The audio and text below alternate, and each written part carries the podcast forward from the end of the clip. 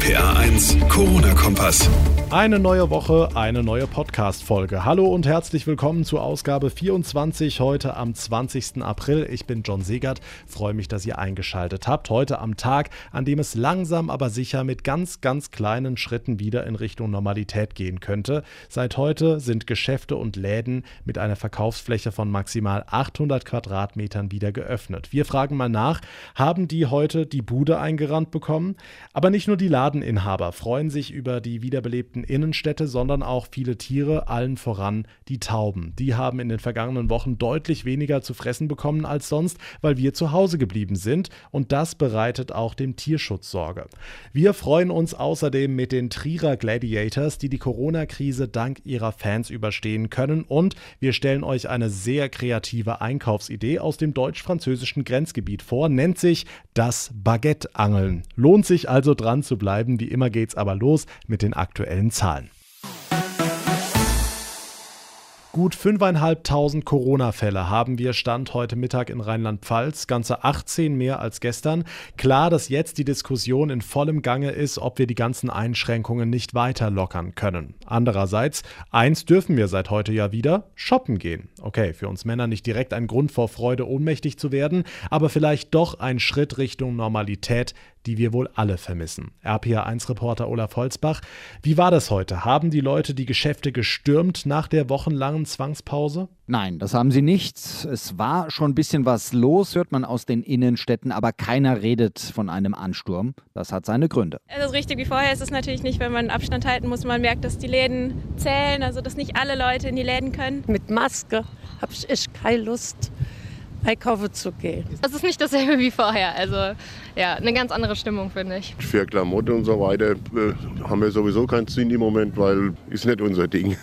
Stimmen aus Mainz heute. Shoppen mit der Sorge um Ansteckung im Hinterkopf. Für die meisten ist das nichts, auch wenn wir natürlich nicht nur an die Kunden denken. Das ist halt ein Anfang, ist für die Geschäftsleute gut. Na und ob, die Umsätze fehlen seit Wochen. Nachholbedarf? Manchmal ja. Ja, ich hatte mir, bevor die ganzen Läden geschlossen waren, hatte ich mir Schuhe angeguckt und die konnte ich mir nicht kaufen. Das heißt, sie werden jetzt gekauft. Manchmal nein. Schuhe habe ich genug zu Hause.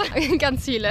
Eine Frau mit genug Schuhen, düstere Aussichten für die Binnenkonjunktur. Fehlt denn wirklich gar nichts nach dem ganzen Wir bleiben zu Hause? Nee, höchstens mal Weiche. Die müssen wir öfters nachbestellen. Das scheint der Laune aber nicht zu schaden.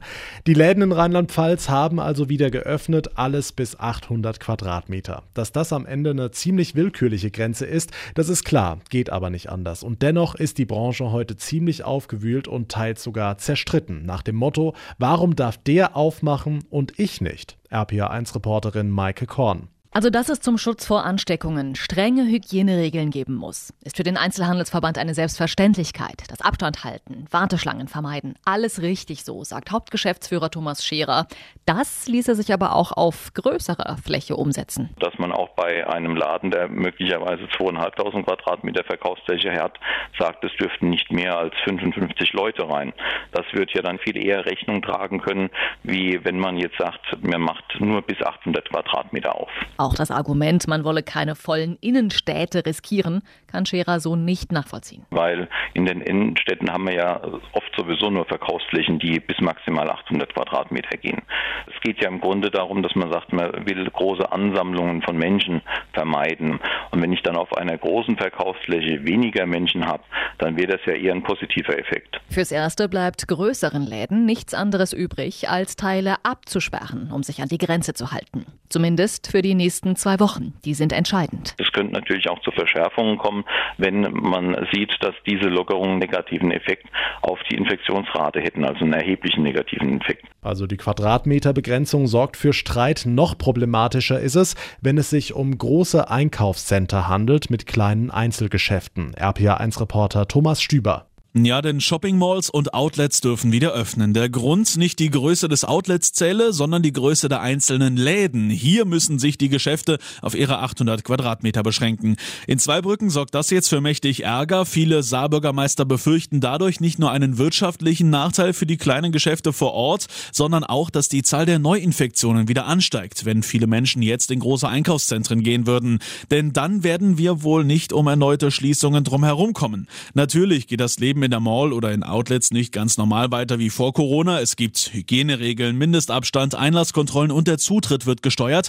Das wird auch streng vom Ordnungsamt kontrolliert. Dankeschön, Thomas. Eine Möglichkeit wäre ja beim Shoppen eine Maske zu tragen. Bei uns in Rheinland-Pfalz ist das noch freiwillig, nur eine Empfehlung. In Sachsen dagegen seit heute Pflicht. Wer dort einkaufen geht oder den öffentlichen Nahverkehr nutzt, der muss ab sofort eine Mund-Nasen-Bedeckung tragen. In Dresden sind deshalb heute 20.000 Masken kostenlos verteilt worden. Ab nächster Woche gilt die Maskenpflicht dann auch in Bayern. Das kündigte Ministerpräsident Söder am Vormittag an. Mund-Nasenschutz bedeutet Alltagsmasken Masken, Community-Masken, alle, was sie haben. Da wird es übrigens interessante Bereiche geben. Ich selber bekomme jeden Tag Beispiele zugeschickt, was man alles machen kann. Da ist jedem alles möglich. Da glaube ich, das kann gehen. Es gilt auch, ein Schal ist ausreichend. Gleiches gilt ab kommendem Montag auch in Mecklenburg-Vorpommern. In Baden-Württemberg wird morgen über die Einführung einer Maskenpflicht diskutiert.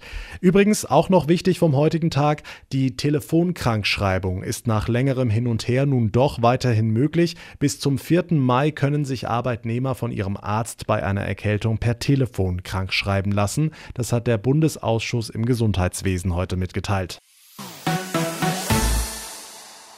Fast schon wie ein Mantra hören wir in den vergangenen Wochen immer wieder, wir bleiben zu Hause. Das Motto der heutigen Zeit hat Auswirkungen auf uns alle, wenn ich bei mir aus dem Fenster gucke, weniger Autos, blühende Natur, in den Städten allgemein, wie leergefegt, die Straßenbahnen fahren seltener, was ja auch gut ist, aber das hat auch Folgen für die Tierwelt in Ludwigshafen, Mainz, Trier, Köln oder Neuwied.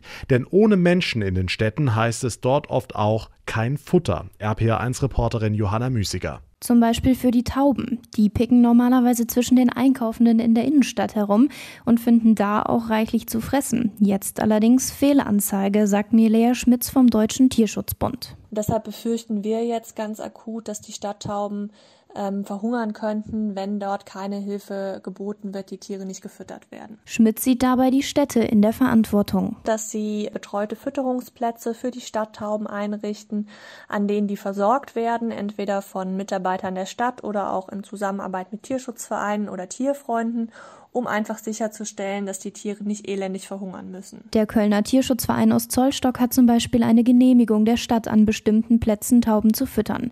Aber es werden weitere Helfer gebraucht. Taubenfreunde, die ähm, helfen möchten in der aktuellen Notlagen, können sich an den örtlichen Tierschutzverein oder eine Taubenhilfe wenden, sei es wirklich, um die Tiere vor Ort zu versorgen oder auch finanzielle Hilfe, die natürlich auch immer sehr gern gesehen ist. Denn auch wenn es zu viele Tauben in den Städten gibt, das sei kein Grund, die Tiere verenden zu lassen, sagt Schmitz. Da muss Hilfe äh, geboten werden und es muss langfristig eben ein funktionierendes Taubenmanagement etabliert werden. Die Infos von Johanna Müßiger. Vielen Dank.